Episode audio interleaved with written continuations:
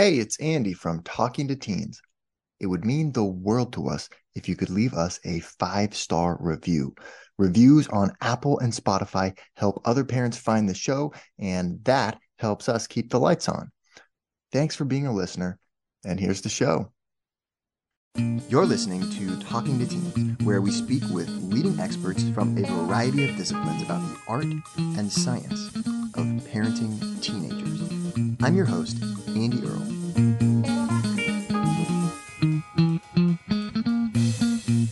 We're here today with John Moe, the author of The Hilarious World of Depression and the host of the podcast Depresh Mode with John Moe.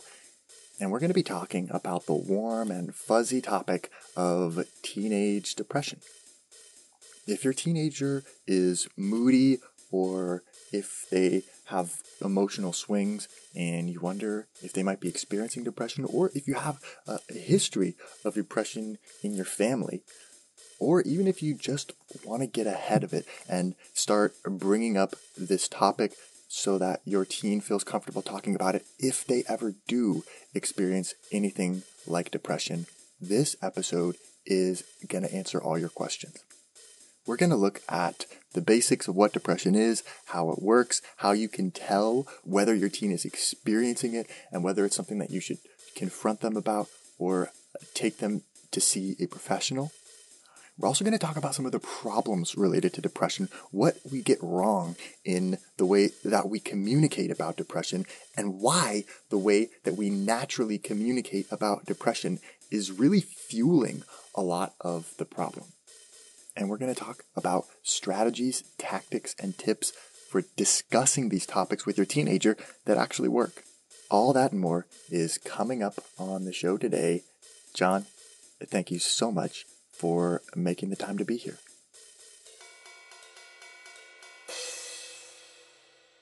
This is two things that I never really thought would go together. The hilarious world of depression. Talk to me about this a little bit. Where did this come from? How did this emerge? And why did those things get put in the same sentence? Um, well, uh, I've traced that in a variety of ways, but I think it comes down to just being a, a, lifetime comedy nerd. My whole family is. My my parents immigrated from Norway, and as often happens with immigrant families, first generation families, they, they found the best way to learn about American culture was through Laugh-In and the Carol Burnett show and some of these other comedies. So I was I was always hooked on comedy. I was always a comedy nerd. I liked how it offered a a different perspective on daily life. It found what was ridiculous and interesting and contradictory and and funny yeah. about daily life. And um, and so I was, you know, I soaked up Steve Martin and Saturday Night Live and Monty Python and David Letterman, all these things, um, you know, from a very early age. And uh, I also developed a major depressive disorder at a very early age, probably around puberty, around junior high school. I didn't know what was happening. Um, I thought I was going crazy and would be sent away, or I thought that I was like I, I, thought that there was nobody else who was going through this this weird feeling um, like I was. I heard about depression being a thing, but I thought it just meant being sad, yeah. um, which is a thing that it can mean, but doesn't always and so you know when i grew up and i, I finally got diagnosed in my 30s um, and and became really interested in what that did to a brain. At the same time i have worked a lot in comedy. I knew a lot of comedians and i noticed that a lot of them would talk about depression either right. either on stage or in conversations off stage. And so i i started looking for the connection uh, you know what my kind of reporter instinct kicked in like okay what's what's going on here? There's a story here. And it's sort of unknowable. Like people say well are there more you know why are there so many comedians with depression? And i don't know if if there are or if it's just a thing that they're allowed to talk about as part of their job. Like if a if a dentist was talking about suicidal ideation, you you would probably go to a different dentist. But wait if you're, a minute, yeah. Right. but if you're com- if you're a comedian's talking about it, it's okay. Yeah. And what I found really though was it's such a hard experience to talk about. It's such a words don't really do this uh, disorder justice, but you can talk about what it's like to live with it. And that's something that comedians, songwriters, you know, fiction authors kind of have the the advantage of art to describe things. Yeah. And and I think it really illuminates a lot. So that's that's how those came together.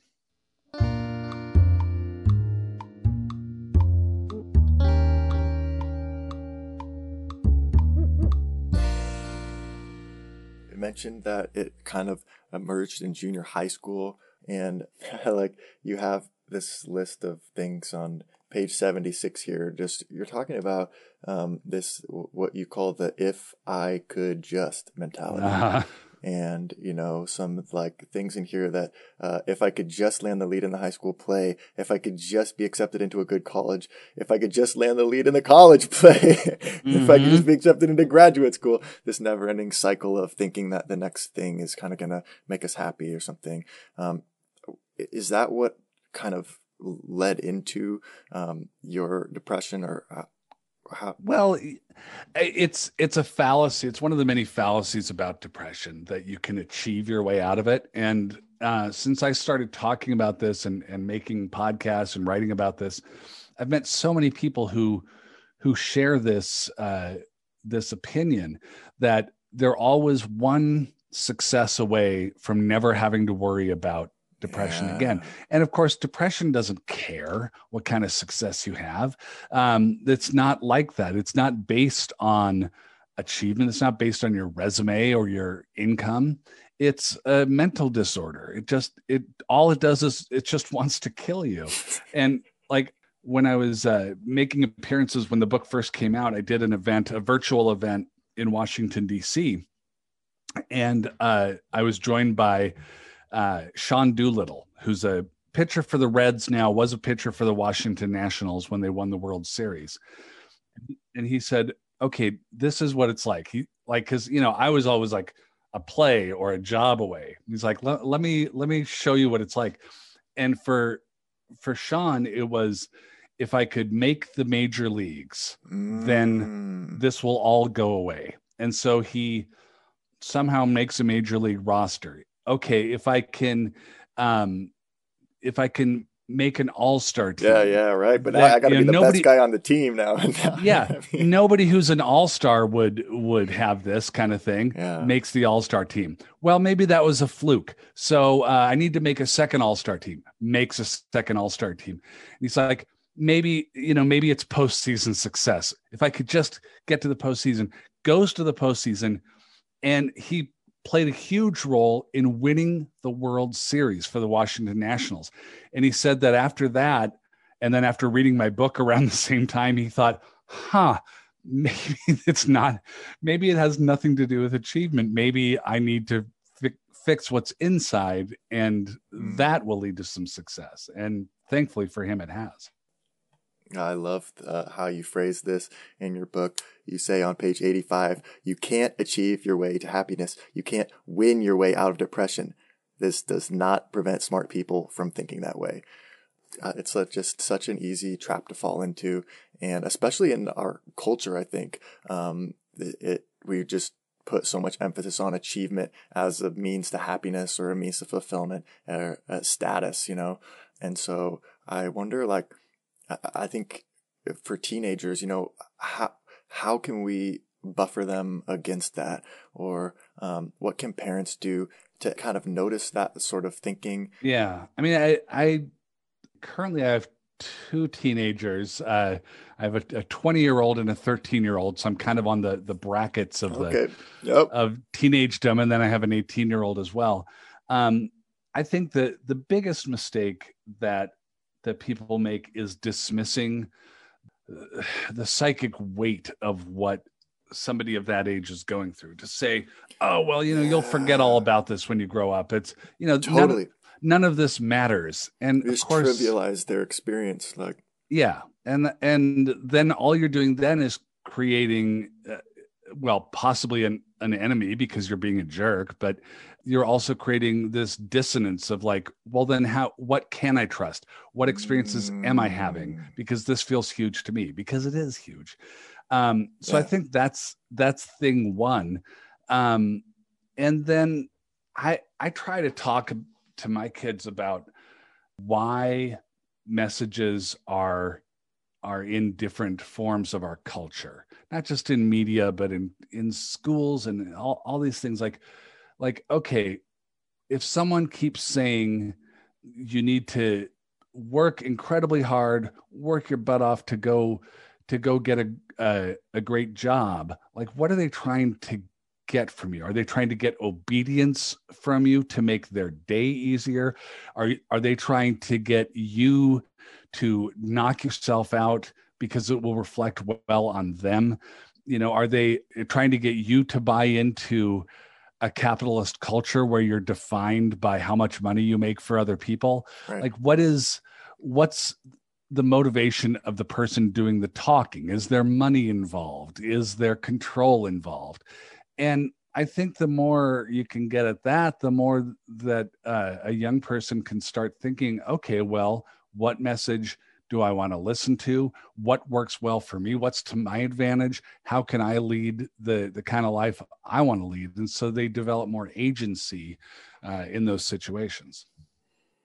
I like that. Yeah, and pointing at talking about um, specific messages that they're receiving and um, breaking it down, like who's who's saying it, where's that coming from, where's the funding coming from for this entire Right. publication, who's paying for that?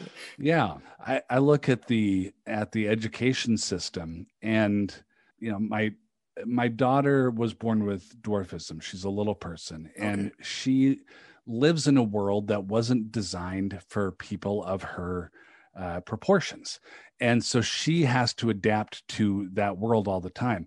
Uh, my my son is is uh, on the autism spectrum, and he's always had to deal with an educational system that wants you to adhere to the norms. And if you don't do that then you're bad and then you're you know then you get a bad grade. And it's it's not always the way his brain works um but there's a it's it's enforced to be sort of neurotypical because that makes the day easier for the the teacher.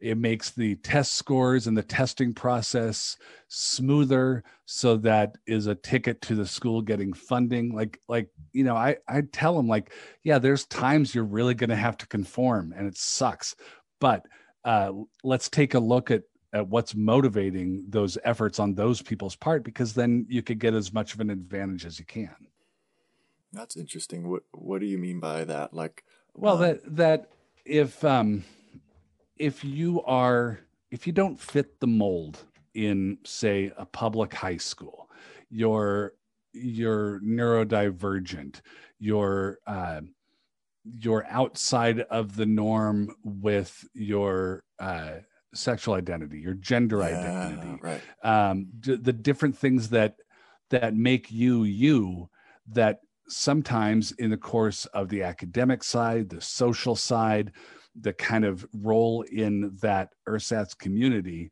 that uh, you have to navigate okay here's where i need to blend here's where i need to assert myself here's where i need to carve a different path and and it's uh it, it's easy to forget uh if you if you are from an advantaged group that for a lot of these people that's conscious effort all the time. Similarly to if you happen to have the disorder of major depression or if you have the disorder of uh, ocd or generalized anxiety um, it's an extra burden that you have to navigate because you're outside the mainstream. If you're a teenager you have to do this because you know you're you're treated like an adult when you're walking down the street. You can be arrested like an adult when you're walking down the street Yeah, but you don't you don't have the same experiences and you don't have the same uh, abilities that that other people do. So it becomes a matter of like consciously navigating, which uh, which can be a lot of work.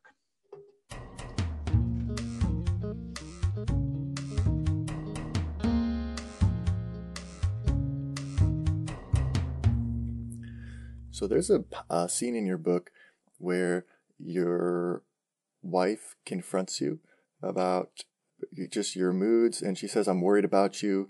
Um, you seem to be doing worse and worse. I don't think it needs to be this way. I think you might be depressed, and I think you should go to the doctor." How did that go? Well, it went as as written. I have a depression that is in control, you know, after a lot of trial and error to find a way of managing it. But at the time, I didn't realize that I had a depression that is closely linked to stress.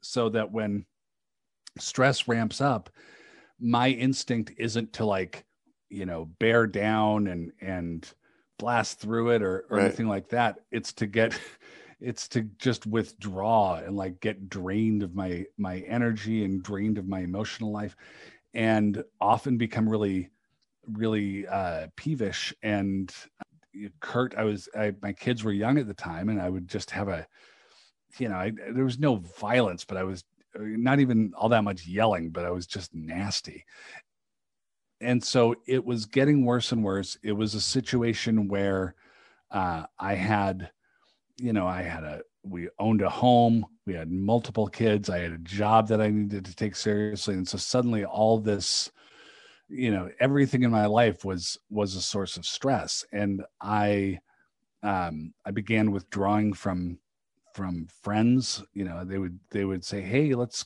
go out and get lunch. And I would think, well, no, I'm a terrible person. They're not going to want to have lunch with me. I'm going to save them the effort of that, that terrible experience. I'm, just going to cut myself off. And, you know, come to find out later, they were reaching out to me because they were concerned. Um, but yeah, it was it was building to a head. And when she said that, hey, go to a doctor, I said, well, I don't I don't want to waste the doctor's time, even though that's the reason why doctors exist. I don't want to pay a copay, which at the time was a ten dollar copay. I wasn't worth a Hamilton to myself. Yeah. And um, and I said, but and also I'm not I'm not sad, so it couldn't be depression.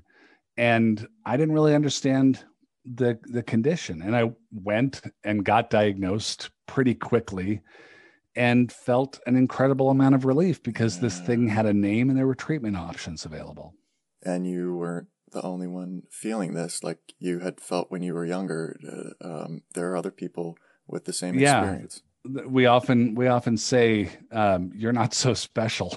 like yeah, exactly right. You know, you're you're part of a, a huge percentage of people. So it didn't like immediately ring true to you when she said, I think you're depressed, that, oh, that's what it is. It took like, I mean, did she have to kind of cajole you to get you to, to go to the appointment or what?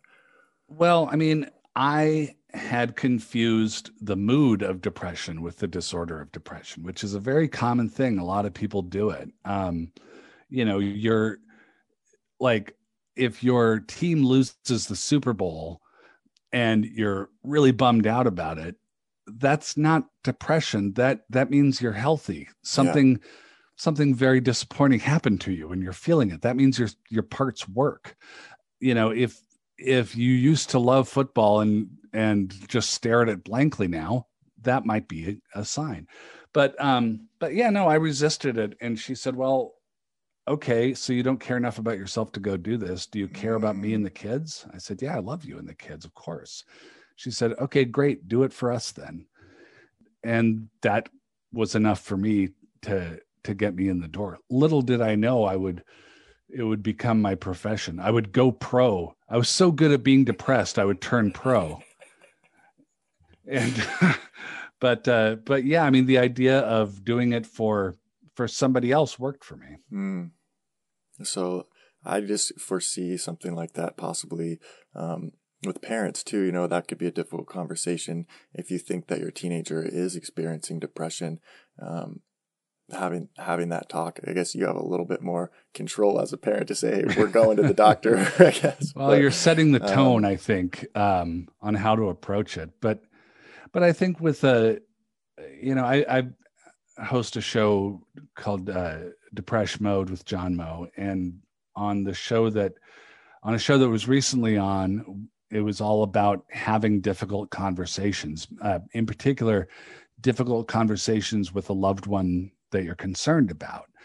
And I think um, approaching somebody and, and saying, especially especially in a family where if someone is experiencing depression, there's probably some relative in the not too recent past yeah. or in the not too distant past who has gone through the same thing you know or at least a friend or uh, somebody around and just say you know right now with covid um, and and the the trauma that covid was and climbing out of it people are reporting depression in huge numbers you could say like you know and and I was this is this is me as the helpful parent who's a little uh, a little shy saying this. I was surprised to find out it's not what I thought it was. It's not you know moping around all the time. It can be a, a inability to focus. It can be a short temper. It can be uh, loss of sleep. It can mean relationships changing. It can mean so many things. But what's cool is there's all these ways to treat it, and you people with it eventually find one that works and and i think that opens it up a little bit to to a lot of people the idea that you can be feeling better than you do now and um there there are options available to you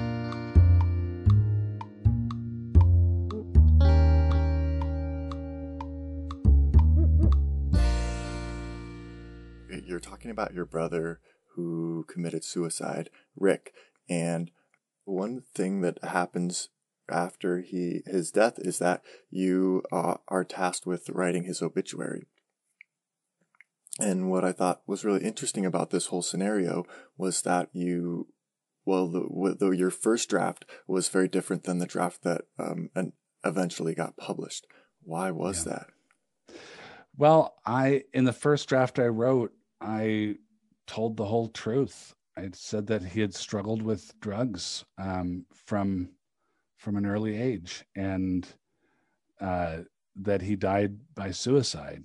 Um, because I felt like uh, telling the truth. I felt like being blunt about it, and and as a as a writer, sometimes you need to upset people, and I wanted people to be upset, and it, because it was it was unjust to me that this had happened that he had struggled with this illness that he had received not enough treatment not good enough treatment yeah. and um, and he died as a result. And i wanted people to know that this is what can happen with an untreated mental illness. This is what can happen with addiction.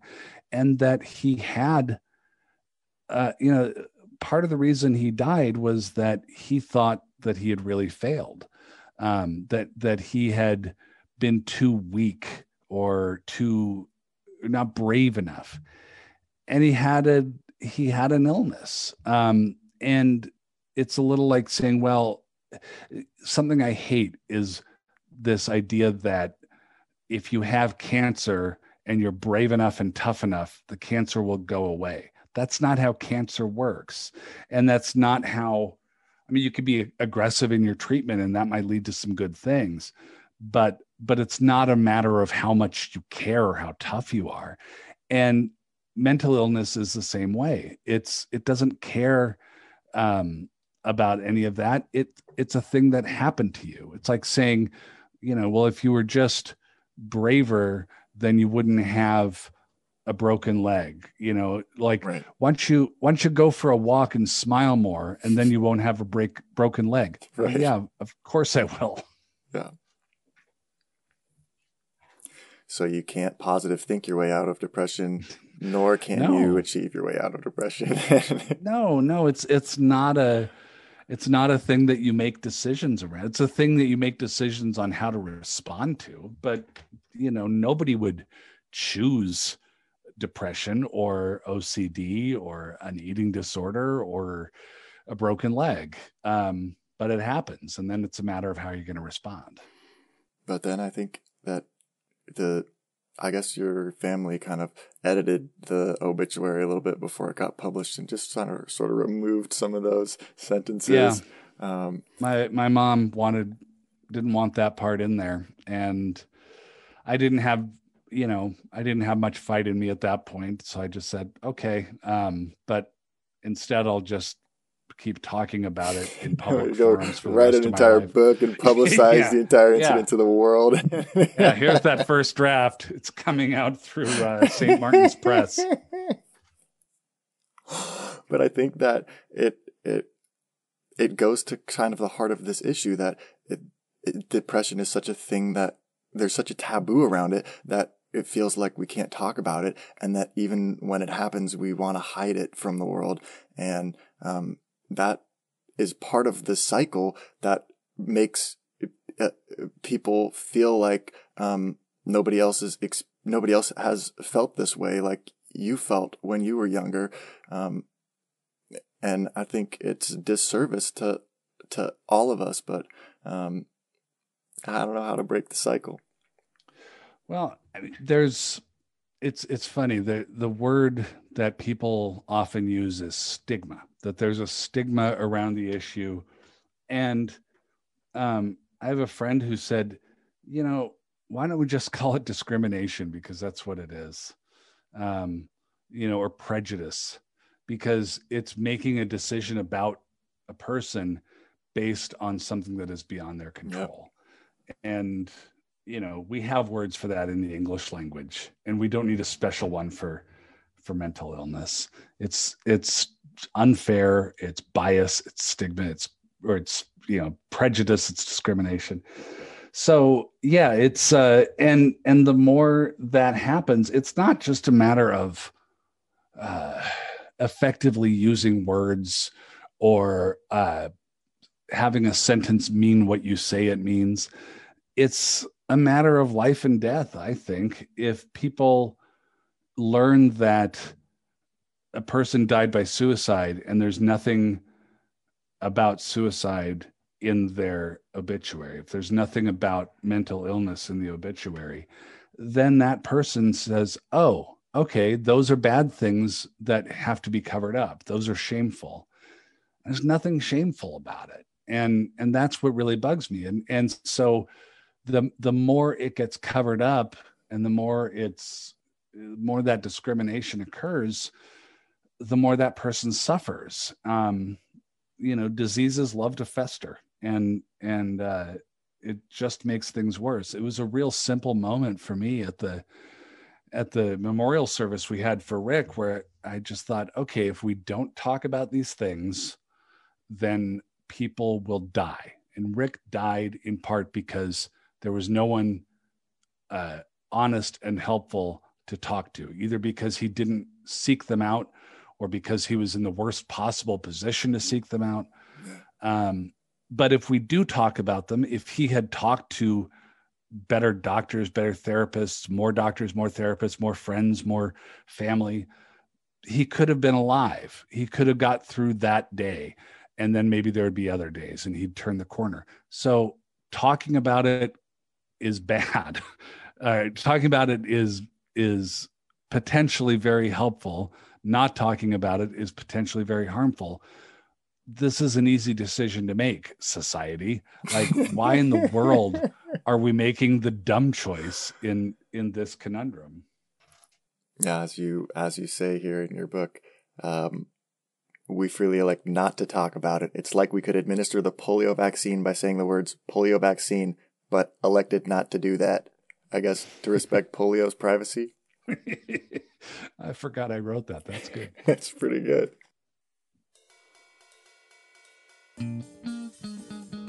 Hey, we're here with John Moe talking about the hilarious world of teenage depression. And we're not done yet. Here's a look at what's coming up in the second half of the show.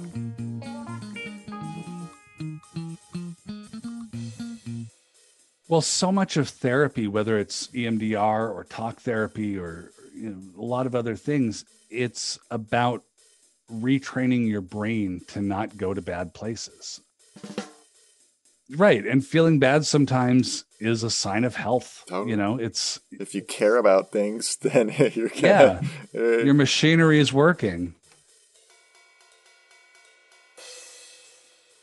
I feel like we hear this a lot from teenagers saying things like, "Oh my god, my life is over. This is the worst thing ever. I can't believe you're the worst parent in the world. Yeah, I can't believe you never let me." d-" Um, so how? I mean, is there some sort of uh, way that we can respond to these sort of things? you want you want me to come up with a way of making teenagers less dramatic and polarized in their thinking and talking yeah, yeah. What is there like a kind of a just a two sentence sort of little like a cheat code we could give parents, or how does that work? if there was don't you think i would be a billionaire by now um i you know the part of the benefit for me of having three kids is just realizing the randomness of life Yeah. because my kids have all handled those feelings and those situations in completely different ways they were Totally raised in the same house by the same parents Yeah, and ate the same food for dinner Yeah, as right. each other. You know, this has been going on forever. You know, I find that the ideal in those situations is empathy and patience and to try to get a realistic look at the scale of this person's life. And I say the ideal because I cannot always practice this. I often fall short because I'm a human being. And because when someone's yelling at me, uh, even if they're my kid, I don't like being yelled at. and I say so. Um, but if I'm in a tough situation, like I just turned 53, I have a long catalog of all the tough situations I've been in. I know what happened after them. I know what the recovery looked like. I know that there was a recovery and I know what what pain is and I know that it can get better. A lot of this stuff is new to a young person and they don't have that knowledge right. and that is that's huge like they don't have that they could be told that but they haven't felt that and so i try to be sympathetic empathetic. I try to think about times when i've been in similar situations at a similar age. And you know i i try to concentrate on my breathing. Um you know it's it's the oldest thing in the world but it's you know the basis of meditation is conscious breath. And so like if i have nothing to say to to help in that situation i try to just stay in the moment and think about my breath because sometimes it's better to think about that than what an angry 16 year old's telling you Want to hear the full interview? Sign up for a subscription today. You get access to all the interviews I've conducted, as well as new episodes weeks before the general public. It's completely affordable, and your subscription helps support the work we do here at Talking to Teens. Thanks for listening.